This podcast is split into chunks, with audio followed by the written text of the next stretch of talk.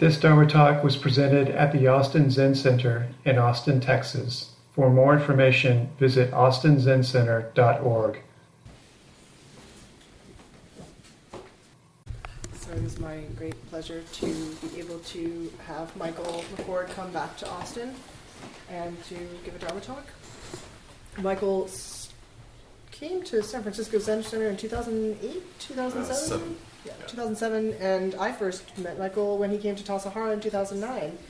And uh, he stayed at Tassajara for five years? Uh, six and a half. Six and a half, six and a half years. and uh, um, long after I, I left and came to Austin. And now he is the program director at the San Francisco Zen Center and has been in this role for at least three years. Yes? Um, almost three. almost three. Thank you. Um, Michael's teacher is also my teacher. So um, we practice with Paul, uh, Ryushin Paul Haller, who some of you met when he was here over the for the Rohatsu Sesshin and for the installation ceremony we just had. So thank you very much, Michael, for coming out, and it's great to be able to welcome you back to Austin. Thank you, Mako. Good morning, everyone. Good morning.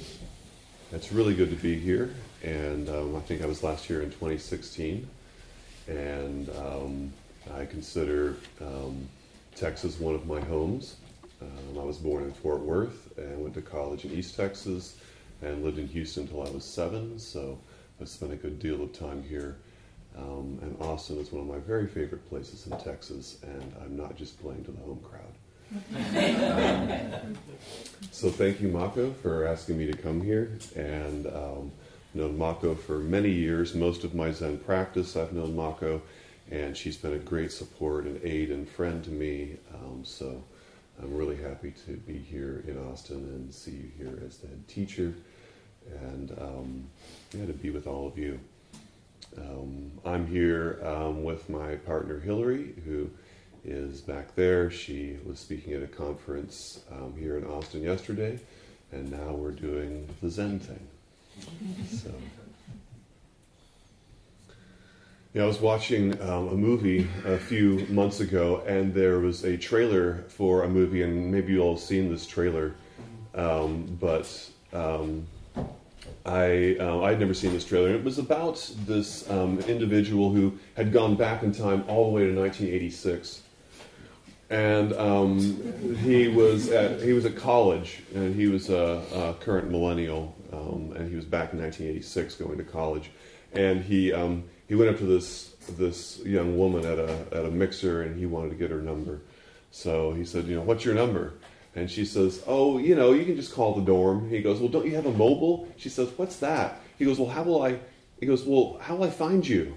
And she goes, well, just just come find me. And he goes, that sounds hard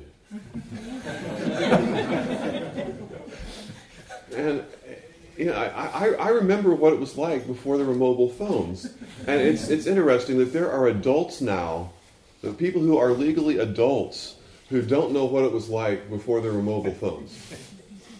You know, um, who don't know what it was like before the internet. That's where we are, is that before the internet, before mobile phones. I mean, I can remember knowing people who, when I was a kid, remembered what it was like when there were no cars. And that seemed insane to me. You know, like, wow, that person is so old. and I realize now I'm one of those, um, going to be one of those people who, who um, I mean, probably in 30 years I'll be talking to somebody and they'll be like, you learned how to type? like on a keyboard?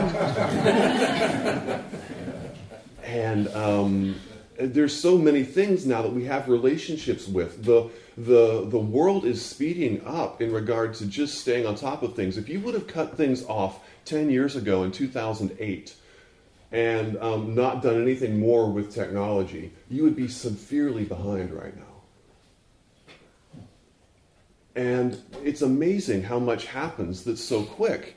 And, you know, I've got my mobile phone that um, helped me find my way to Austin Zen Center. And, um, you know, it's, it's flat. They used to flip not too long ago. They used to, they used to flip. And, and there was a time when, when they weren't smart.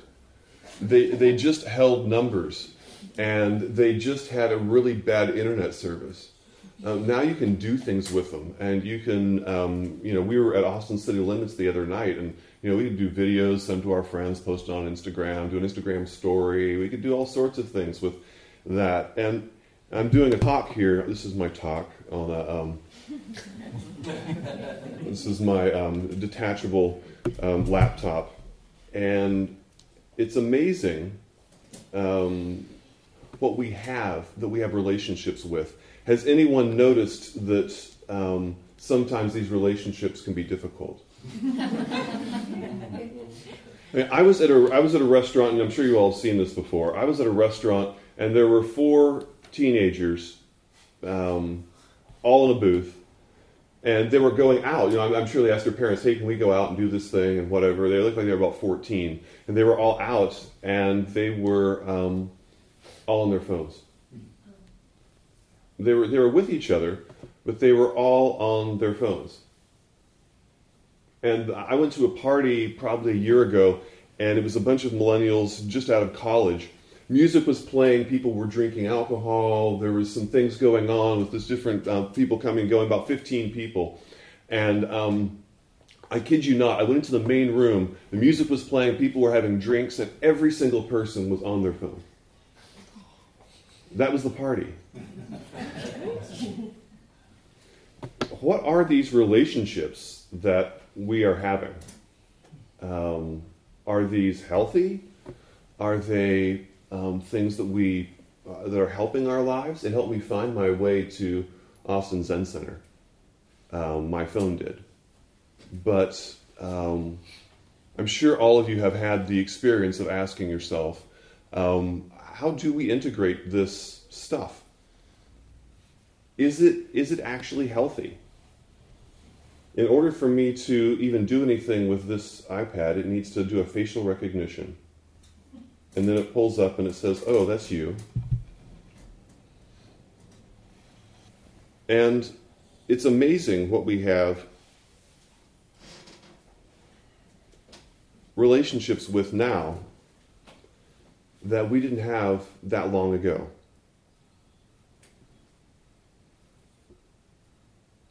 Are we happier? What is it to practice with Zen and have an iPhone, to have an iPad, to have a mobile phone? Are these things necessarily evil? Are they necessarily wrong? Are they necessarily attention fracturing? You know, when they had the Gutenberg press, there were people who were worried about the Gutenberg press and whether or not this was going to be a good thing. The Gutenberg press was, you know, a movable type and being able to actually create books and this sort of thing. Um, people might lose their memory if we had it all written down on paper. Um, we might not actually pay attention the way we used to pay attention if everybody had a piece of paper that had everything on it that they needed to know. What I'm proposing is that with the proper relationships, our technology tools can be an aid to return to the now rather than it just being a compulsion for the next. Now, it seems like with this screen that it's asking for me to do something that's fairly present. You know, we always talk in Zen about coming back to the now, turning toward to the now, coming back to what's going on right now. So it seems like this phone um, has, um, well, what's going on now? Uh, it wants me to do something. I turn it on. Now it wants me to do something else. It wants me to put my finger on there so it can know who I am. And then it wants me to do something else. And it seems like it's saying now, now, now. So that seems kind of zen.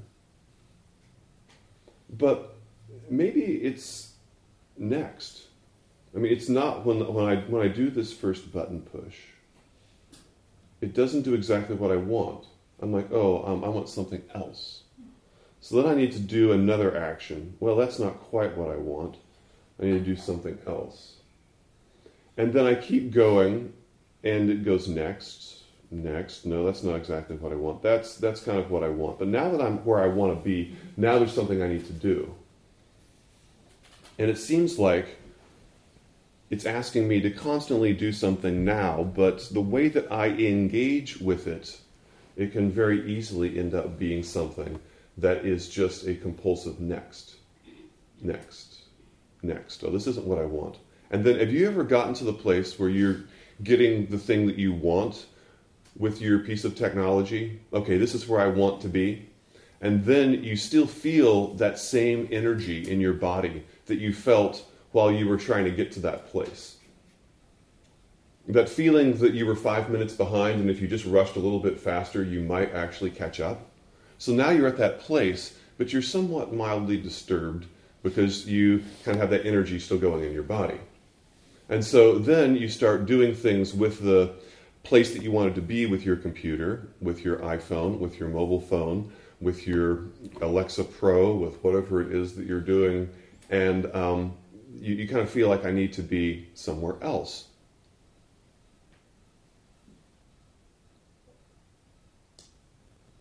This is the same thing that they talked about a long time ago with the Zen principle or the Buddhist principle of washing the dishes. And in Thich Nhat Hanh's book, The Miracle of Mindfulness, he talks about washing the dishes to wash the dishes. Now, if you don't like to wash dishes, and most people don't terribly like to wash dishes, um, oftentimes that can be a task to get out of the way, to get done. Let's have that be finished. We just finished dinner, now we have to wash the dishes. Let's get the dishes done because I want to get onto that thing. I need to do that report. I want to watch Netflix. I want to see my kids, whatever it is. I want to do that, that next thing. So the whole time I'm washing the dishes, I'm in the attitude of next. And I'm not washing the dishes to wash the dishes. I'm washing the dishes to get them done so I can do the thing that I really want to do. But what I'm proposing is that based on how we have a relationship with the dishes, how we have a relationship with our technology, has to do with whether or not we will be alive when we're washing the dishes. Whether or not that moment counts too. If there's any moments that don't count, okay, let's get this moment done with. Well, I'm going to swipe right. I'm going to get this moment done with. That's not where I want to be. I'm going to click on the thing. That's not where I want to be. I want to, I want to get to the place where I want to do the thing. I'm not living my life right now. Once I get my driver's license, then I'll. Once I get to college, once I graduate from college, once I get that job that I really now that I have now I found that perfect person that I want to find that can then I have that life. Now we can have some kids. And then I'll get then I'll go to Zen, but then I'll meditate for ten years, and then I'll finally be that person that I want to be. And then maybe my kids will grow up, and I'll be able to save for their college, and then I'll get promoted at work, and I'll have that perfect relationship with my partner, and then I'll have the life that I want to have, and then it can end up being an endless swipe right. It can be an endless next, next, next. What about when you're washing the dishes? Thich Nhat Hanh gave an example of washing the dishes to wash the dishes. When you're doing it, be totally engaged. To be washing the dishes as though that is the most important thing you could be doing on the planet. Because that's what you're going to do. I mean, that's what you're doing. You're washing the dishes. Can that be the most important thing? When you do something as though it's the most important thing on the planet, you have some sort of reverence for the thing. You exalt it. You, you, um, you put your mind and body and heart into it. I am here, dishes, and that's the only place I'm at. You have a relationship with the dishes. Have you ever had relationships in your life that were like a next, where you're just kind of rushing through it? Like maybe you've got 928 Facebook friends. Like maybe you know this person a little bit and you kind of like, you know, it's socially awkward not to treat them well, but you're really not your friend, but you kind of give them a little bit of time. But then, you know, what's it like if you have a close relationship, something you deal with every day that you treat like a next? Like, okay, I need to get this thing done with that person. Okay, next. It's really stressful. And it feels shallow. And it's fracturing. And it doesn't feed your spirit. So, what about the technology relationships? If they're the same way, and they don't have any guidelines, any boundaries, any reverence, any way to engage with them, but they're just these surface level tools that we have a shallow relationship with, they will fracture our focus. They will make us feel mildly depressed and maybe not even more efficient because of that. So, what principles in Zen would guide us toward having relationships with our technology, with our tools, that would be beneficial, that would be helpful? I mean, I think at first you have to recognize the, uh, the, the impulse. I recognize the impulse in me that feeds this. Um, for me, uh, oftentimes I, I, think about um, I think I think about just being bored.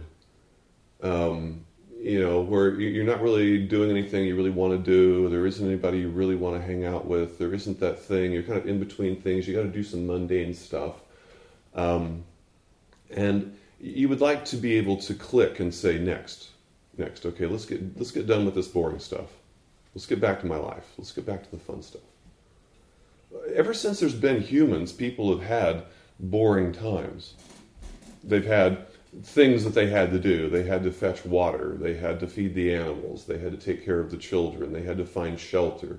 They had to trudge a long distance to get some water or berries or what have you. There was a lot of just like slogging through trying to get to like the thing that we're looking for. And now, speed up all the way through human history, and we're to this place right now that at a moment's notice you can get your watch. I have this internet watch right here. It can be on your uh, can be on your wrist, and you can, um, you know, you, you can connect all your Facebook friends. You can see Instagram stuff. You can watch videos. You know, you're, you're on a bus, but you don't have to be bored. Um, you're, you're waiting for the bus. You don't have to be bored. You, you're, you're sitting um, somewhere in your car and you're idling, waiting to get food. You don't have to be bored. It's, you can spackle over all of the parts of life that used to be boring, where you wanted to say next, next, next, and we sped it up. We sped it up. And now we can be with that thing that distracts us, that helps us um, not have to be so bored. Or maybe we're anxious, or maybe we're grieving, maybe we're sad, maybe we're feeling something that we don't want to feel. And now we have an infinite way to get away from that and to um, be somewhere else, to get um, our mind and our focus somewhere else. There's an infinite way to do that. So there's been this inspiration, this desire in humans ever since humans have been around to want to be able to click on something and say, okay, let's let's let's, let's move let's move on. Let's move on. Let's not do this. This thing we're doing, let's not do this. Let's move on. Can I click a screen? Can I touch something? If you want to study Japanese joinery, it's a form of um, architecture, a form of um, construction where you build without um, nails and you actually cut things and put things together in a way to which they kind of fit, like perfect Lincoln logs, if you will, where um, if you've been alive since before the internet, then you probably know what Lincoln logs are. Lincoln logs are these logs that have little notches in them, and you stick them together and you make log cabin like things. Um, and in Japanese joinery, for the first year that you're an apprentice and you're learning how to um, do Japanese joinery, you don't get to touch the tools in regard to building anything. You get to carry the tools for the carpenter, but you don't actually get to do anything with the tools. You might get to sharpen the tools. You might get shown how to sharpen the tools. And you get to carry the tools. And then you go and you watch. And that's your job for the first year. You carry the tools and you watch. And a certain relationship is built around these objects and how we treat them and where we put them. And a certain reverence starts to grow, where it's not a shallow relationship. It's not a surface level relationship. It's not getting the dishes done to get the dishes done. If you've ever seen someone do beautiful Japanese joinery, you look at it and you say, that's something of a mind that was not looking to get the dishes done. They were actually right there doing the thing as they were doing it. They were doing it as though their whole heart was in it, and that was the most important thing for them to be doing on the planet right then was that thing. And a relationship starts to get built between you and the tools. And I was down at Tassajara one year for a work period, and we had a master carpenter who was there working on um, the, um, the entrance to the pool. And um, the entrance to the pool is beautiful there at Tassajara. And we, we had this gentleman come down who had um, a lot of skills in fine carpentry. And I'll never forget being up at the shop at Tassajara. We had this stack of lumber that he was going to be using, some really nice lumber. And um, one of the people um, just, you know, was visiting the shop, and they just walked right across the lumber. And he stopped them. He said, Please don't do that. He said, Do you know what we're going to do with that lumber? He says, Please treat it with respect. And the person was completely shocked. You know, it was just like, Oh, I'm sorry. My bad. I didn't, you know, didn't mean anything by it. Um, but for this individual that was the master carpenter, there was a certain relationship that had been built with the tools, with the lumber, where it came from. He probably chose that specific lumber, that specific grain.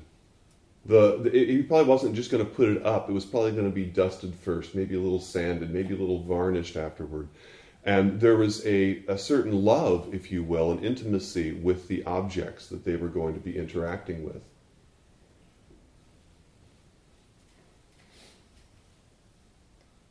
What develops that sort of relationship with the things that we work with every day, with these tools?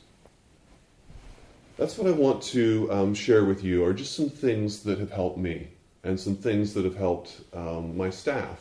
Um, I'm the program director at San Francisco Zen Center, and we work all the time and discuss um, how do we stay present with our tools. I mean, we use video conferencing software, we have you know interactive website, we have a media platform with JW Player. We have our mobile phone plan. We have our iPads. We, we do a lot of stuff with technology.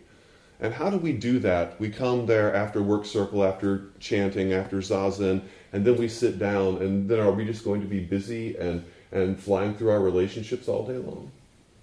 We've learned a few things, and believe me, we have not figured it all out yet.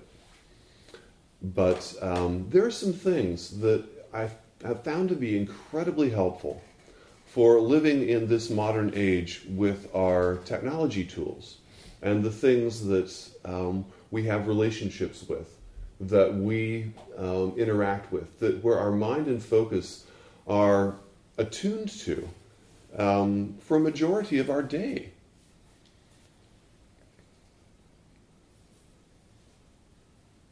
This phone um, is a mobile phone. I got my first mobile phone 21 years ago. And for the first six years I had a mobile phone, I noticed that um, I always bought the insurance plan. And I got the, um, the case. And the best case that I could get, because sometimes I would drop them. One time I dropped it in the fountain. Um, I've dropped it down a flight of stairs. So um, um, and then somebody said something to me, and I forget who it was, but it was before I even started practicing Zen. But it was about a different object in their life. And they said, if you protected it less, you might pay attention to it more.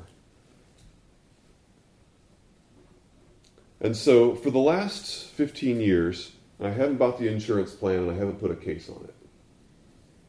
And my mobile phone has a home. It has a specific place that always goes in my bag. And if I'm carrying it, there's a specific place that goes on my body. And when I go home, there's a specific place it goes at home. It only goes in two places. And at work, it goes in one place. It has a home. And I've yet to crack the screen or drop it since I took the case off of it and I quit having my insurance plan. It did something to bring my attention back to the object. And I don't know if that will work for you or not. But what I'm encouraging you to do is to find things that will bring your attention back to the object with some reverence. That's a start. Do my objects have places? Where do they go? Whenever we have our okesas wrapped up in our okesa envelopes, they're all supposed to go on a high shelf. You don't put them on a low shelf, you put them on a high shelf. Typically, you put them on an altar. And when you take them on or uh, put, when you, we put them on or take them off, oftentimes you're at or near an altar, you kneel. And there's a certain way in which you hold them when you come into the room. These are rituals around objects. They bring your attention back to the object itself.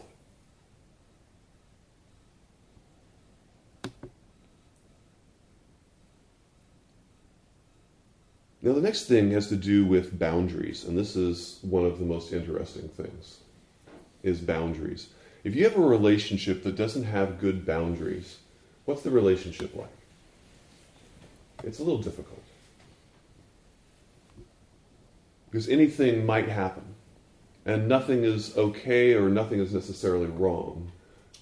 Um, but just whatever happens, happens. There's no boundaries. And if you are in a, um, a romantic relationship, if you have a child, if you have a work relationship, you know how important it is to have boundaries. Because most of the time, humans are not 100% on the same page. And it's very difficult to discuss things if you don't know the boundaries of the relationship. And so, when will I use my phone? I mean, I have the entire world in the palm of my hand. I can access just about anything pictures, videos, movies. I can talk to it. I can say, you know, Google, play It Happened One Night, and all of a sudden it's playing. That's a lot of power. That's a lot of power right there in my hand. Do I have respect for that power? What that might do to my attention span? What that might do to the people that are around me? What that might do to my spirit. So, what are my relationships with my phone in regard to boundaries? So, for me, if it's past 8 o'clock, I have a rule that I don't look at my phone unless it's urgent. Uh, something urgent happened. But I just don't look at my phone. I won't pull it up, I won't look at it, I won't touch it. And in the morning, if it's before I've had breakfast, I will not look at my phone. It's just a boundary. It's something that I won't do. If I'm out to eat with someone, I will not have the phone on the table. There's all sorts of rules you can write, and I don't want to write the rules for you. But the important principle has to do with do you have boundaries with your technology? Is there something with that relationship that gives it some sort of specialness around, okay, now there's a certain period of time that I'm going to engage in this technology? Typically after breakfast sometime i will open my phone and look into my calendar and see um, you know what i'm doing that day and if something urgent happened that somebody emailed me about. But not until then. And i know that. And there's a certain sort of cycle to that.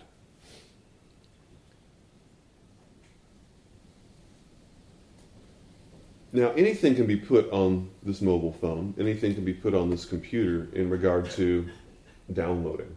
We all know what downloading is. You know, you put something on the object or you put it in the cloud and you have access to it. But in many cases, in many cases, what we have a relationship with is some form of an application, some form of an applet, some form of an app, as we call it. If you want to rent a scooter in Austin, you get your Lime app and you get it out. If you want to get in a car, you get your Lyft app. You have all these different things we have relationships with. Now, I can go into the Google store and I can download hundreds and hundreds of apps, things that could potentially help me be more efficient. What if I had a rule around each one that I had to learn it to a certain degree before I downloaded something else? I mean, you can get a new phone and you can put a whole bunch of things on it. And then you can know how to use each of those things maybe 5 or 10% just enough to make them work. But also just enough to make yourself inefficient if they break, they don't load correctly, you click on the wrong screen. What if it was like Japanese joinery? Now, you're probably not going to spend a year watching somebody use an app. but what if, before you used an app, you had some sort of rule about um, you were going to write on a, with pen and paper. Remember that? Pen and paper. You're going to write with pen and paper for five minutes why you needed that relationship in your life. Just explain it to yourself. Why do I need that relationship in my life? And you write it down. And if you can't really write it down or you can't really explain it to yourself, then maybe consider delaying starting that relationship. Or maybe you um, write it down and you realize, oh, this is going to take a lot of time to learn.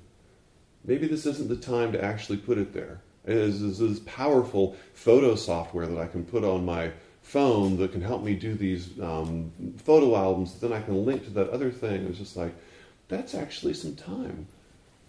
Do I respect what that relationship is asking of me? That's asking of me for probably at least an hour or two of my time. Do I have an hour or two of my time? Or do I just have the time to download the app and have it sit on my phone and then kind of plague me here and there as I muddle my way through it over the course of the next six months? Having relationships, just like we have relationships with each other, just like we have relationships with any tools in an old world trade, can be used with the same principles with the relationships we have with our technology. There are many people in the past, many cultures that have decided at some point in time, the 17th century, the 19th century, okay, we're done with technology.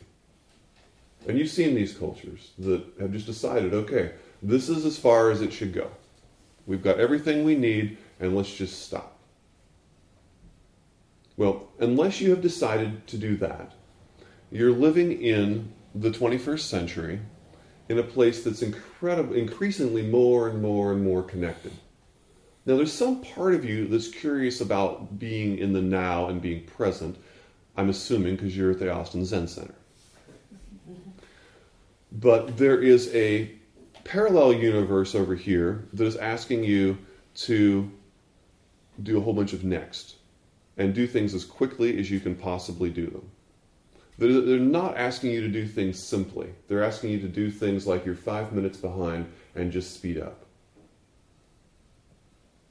And it can be very hard to have that relationship without paying attention to it. So it's about setting an intention for the relationship. I intend to have relationships with my technology in a way that is um, mindful and present and I want to use it in a way that it enhances my life. Some sort of thing. See if you can write out your intention for using the tools that are in your life.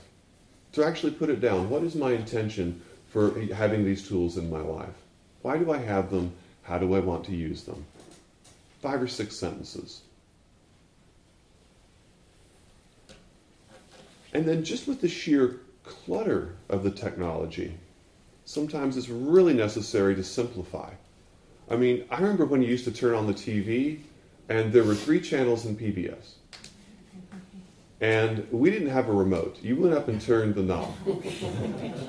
you know? And now our TV now in San Francisco, I mean, uh, oh my. I mean, I know I still haven't explored all the TV.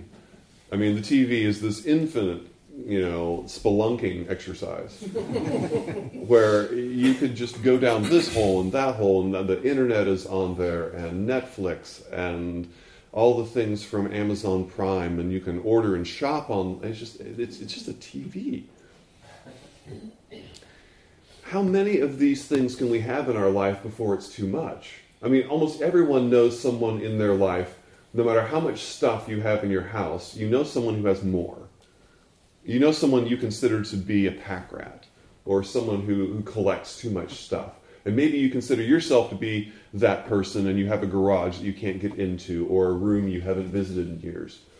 And um, you can do the same thing with your relationships with technology. It can just be a mirror for how things were in the past.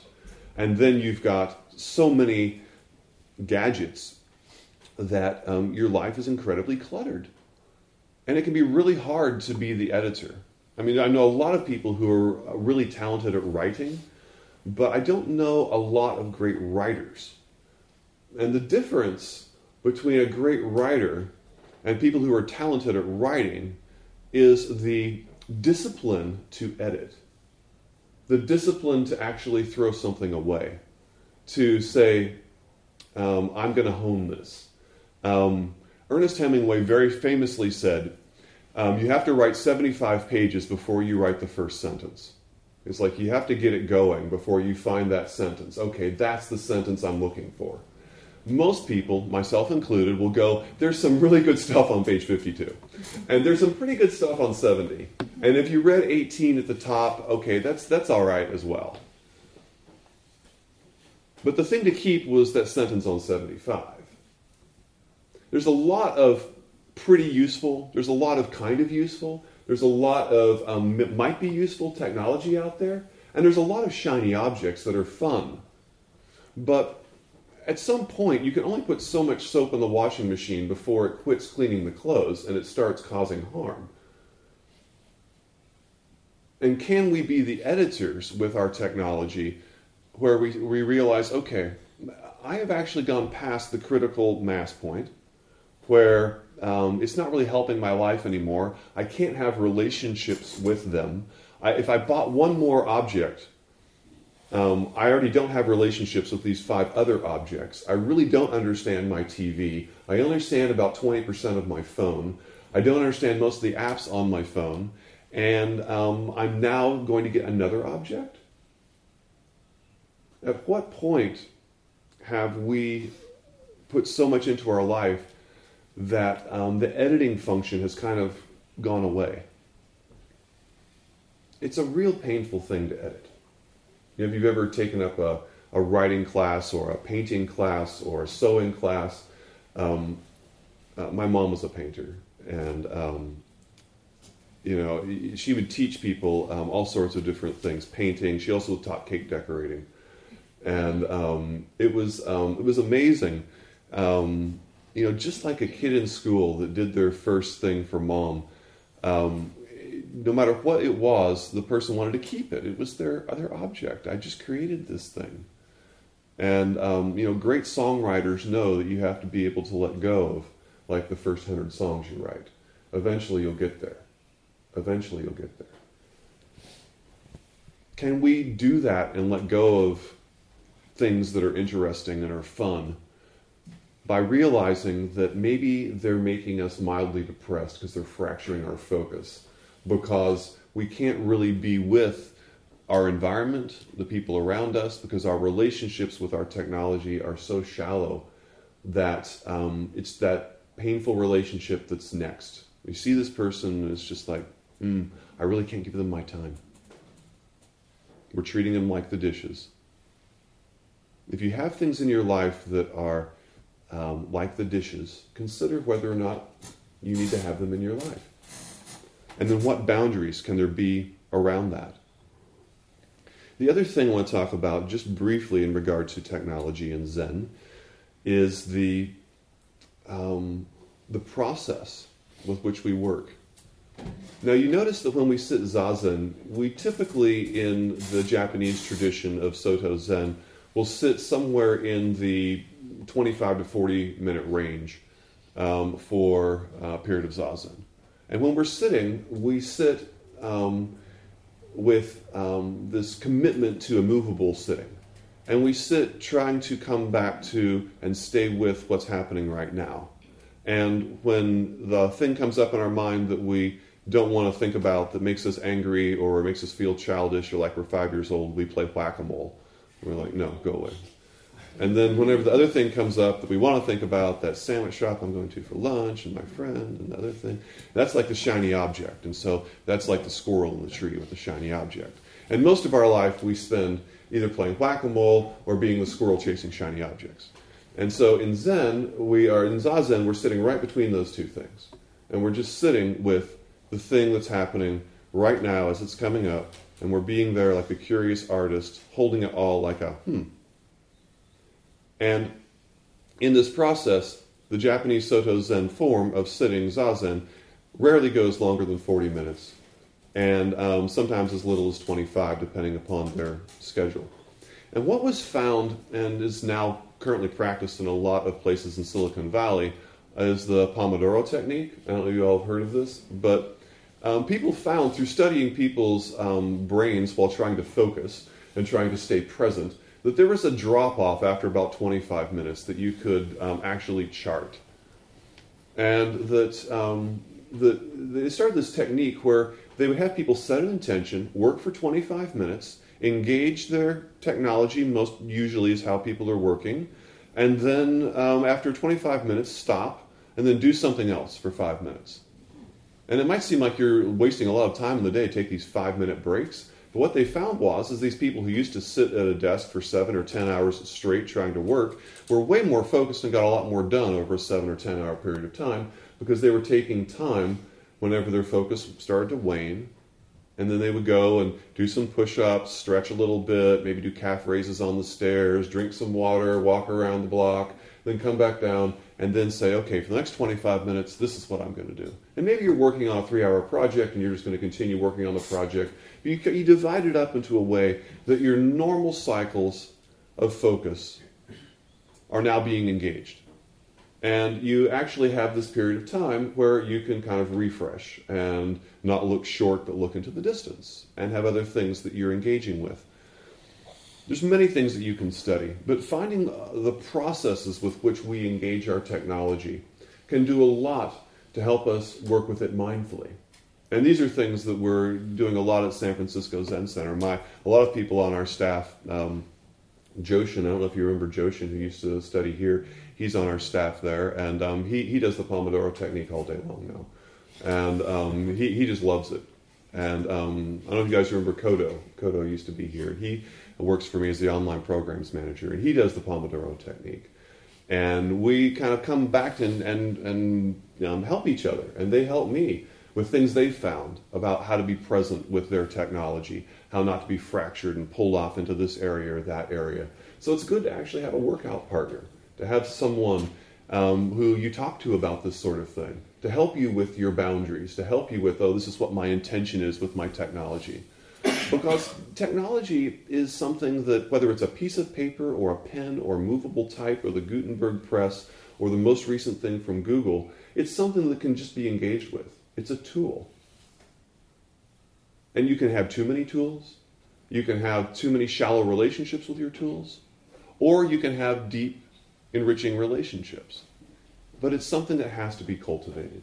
And that's what we try to do with our Zen practice is to cultivate our relationships. Humans have been developing technology since the beginning of time. And our relationships with the tools in our life will greatly impact whether we escape into the next or whether we stay with the now. Thank you all. Do we have any do have time for questions or no? Maybe a few questions if there are any questions. Yes. So a Pomodoro effect, I'm familiar with that because I took a how to learn class and they use that. So it's really good when you're studying also. But I just want to say there's an app for that. it's called, and it's very simple. You don't need an hour to learn it. It's just called Be Focused. Mm-hmm. And you just said it's like a timer. Somebody in my office has that app. Okay. I've heard the timer go off. yes? I, I like the reference to washing dishes and, and the need for reverence with that relationship. I wonder if something that I think about with technology is the fact that oftentimes the things I'm engaging with were designed for that next action. Mm-hmm. And I wonder if there's something else in life that is similar to that. Like, or is this a completely new type of relationship where we have to fight even harder because it was designed specifically to have you engage with it in a way that is so different from what we're striving for. Well, let's unpack that just one level further, okay? so just give me a little bit more of your example of the app and what the next is. Um, well, like thinking of Facebook, where you mm-hmm. have a never-ending feed, you're looking at one thing. Once you're done, you're looking at the next thing. Mm-hmm. And how I know that there are technologists whose primary job is to determine how to keep you engaged with right. these apps never-endingly. Yep. I don't know. It's just like going to Walgreens or whatever. I mean, people sit at their desk all day long figuring out ways to get your attention. You know, and you, you walk through the aisle. Now the advertisements are on the floor. I mean, they're just they're they're everywhere, and and each one of them is engineered to like you know make you uh, make it sticky. You know, um, that is the world we live in, and that's why this sort of thing um, is so important. Um, is that you probably won't find an app that isn't in some way or another designed to be sticky, and uh, by inference, that means that it's kind of asking you to use it compulsively. The thing with um, the now is that so I'm on Facebook and um, I've got my feed. Um, I have to do um, a realization and be honest with myself like, how long can I be on Facebook? Like, how long can I sit zazen? Can I actually be in zazen for longer than an hour and, and be coming back to the now? That's pretty hard. I usually get up and do, you know, something. I, I bow to and away from my cushion. I do a walk kinhin. Then I go and I sit back down, and you know, I, I change it up a little bit. You know, if I'm sitting there and looking at my feed, you know, how how how um, how strong is that muscle to stay present with the thing that's there, or do I where, when do I start using it compulsively? And that's a personal study because every app that you have is going to ask you pretty much in some way or another to use it compulsively. Um, I mean, you can tell someone not to move and sit for you know, 25 minutes. Don't scratch your nose. Don't don't move your legs. Whatever. Just sit for 25 minutes. And as soon as you say go, I mean, the, you're going to want to like scratch your nose because you, have set an intention now of, of, not doing something. Okay. But if I told you um, that you just sat and surfed Wikipedia for 90 minutes and didn't move, you wouldn't be surprised because um, that's just where you naturally will go if you're not paying attention. And so, um, what, what we uh, are looking at with these applications is an opportunity to realize um, what our relationship is with it and be honest with ourselves. You know, and uh, whenever you close an app that you've been using for an hour, just ask yourself, or even write for five minutes, what do you feel like? You know, do you feel a little wound? Do you feel a little tense? Do you feel enlightened and joyful? Do you feel happy? Do you feel unburdened? Like, what, what do you feel? And a lot of that will be kind of a, uh, an insight or a gateway into how it's being engaged. And then, you know, do a check with a, an application that's really powerful, like Facebook or especially Twitter, where it's just like, um, maybe have a 10 minute timer and just see, oh, you know, where am I with this? You know, because you can get caught up in the momentum of that sort of stuff just infinitely and then know your limits. You know, okay, I can only do Twitter about 20 minutes a day, and I'm going to have an intention. I'm going to try to connect with some people. You can do some great connections with Twitter. And, um, you know, Hillary connected with people all over the world, and she met them here at this conference. And the first place she met them was on Twitter, and then they're able to connect about their industry and talk and what have you. I mean, it can be used to actually um, connect with a lot of people. And it can also be, you know, an endless food fight with somebody that you just don't like politically. I mean, there's all sorts of things that um, Twitter can end up being, but um, but being present with it and asking yourself, you know, where am I with this application right now, is what your power is. And um, you know, Facebook probably pales into comparison to what we're going to find in the next 20 years. And it's real important for us now to set up those relationships. Yes, in the back. Yeah, it seems unfortunate that. Uh and I don't know what can really be done about this, but that we all have to come up with our own standards. We have to find our own boundaries. There's no master carpenter to follow around with his tools for a year. And I think uh, our own blind spots come in there with our own compulsiveness. But what is a boundary with this app? Am I really following it? Um, there are apps to help you stay off of them, but I haven't found any to be successful. And I really love it that you're sharing this dialogue with us. And I think it's a very important one. But um, are we to come up with some set of, like, like the idea of where you place your phone? These, I, I think even just taking your the case off of it so you don't break it. Maybe if you treat it with more reverence, you also won't be so compulsive with it.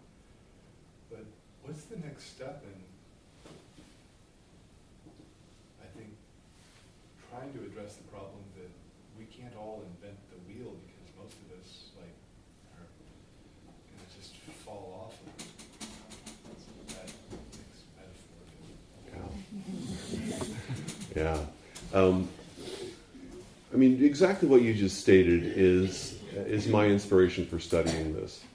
Um, and, and, and truth be told, there are a lot of books and studies and programs out there now that are being developed. Um, there are things to engage with that will help um, help you where you don't just have to dream it all up from scratch, if you will. Um, but on the flip side, we are still in, in, in, the infancy of learning how to engage in this new age of infinite screens. You know, and um, and I'm sure in the next 20 years we'll do away with screens and we'll just have like you know stuff floating. You know, but um, but the virtual world, and um, I, I, think that um, a lot of that stuff is just now starting to be written.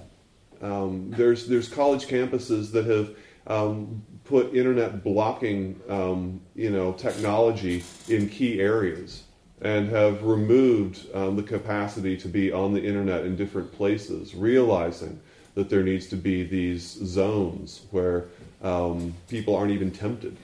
And, um, and especially if you have a partner, a friend, you know, how much easier is it to get to the gym when you have a workout partner? You know, I mean, my best workout periods of time in my life have been when I had a workout partner because you just get to the gym because you told your partner you were going to show up, you know? And all those days you wouldn't have showed up, you just showed up because, all right. And then once you're there and you're five minutes in, it's much better. Um, you know, uh, Thich Nhat Hanh in Plum Village had a rule about 10 years ago that I heard of where um, you weren't allowed to use the internet unless someone was sitting next to you.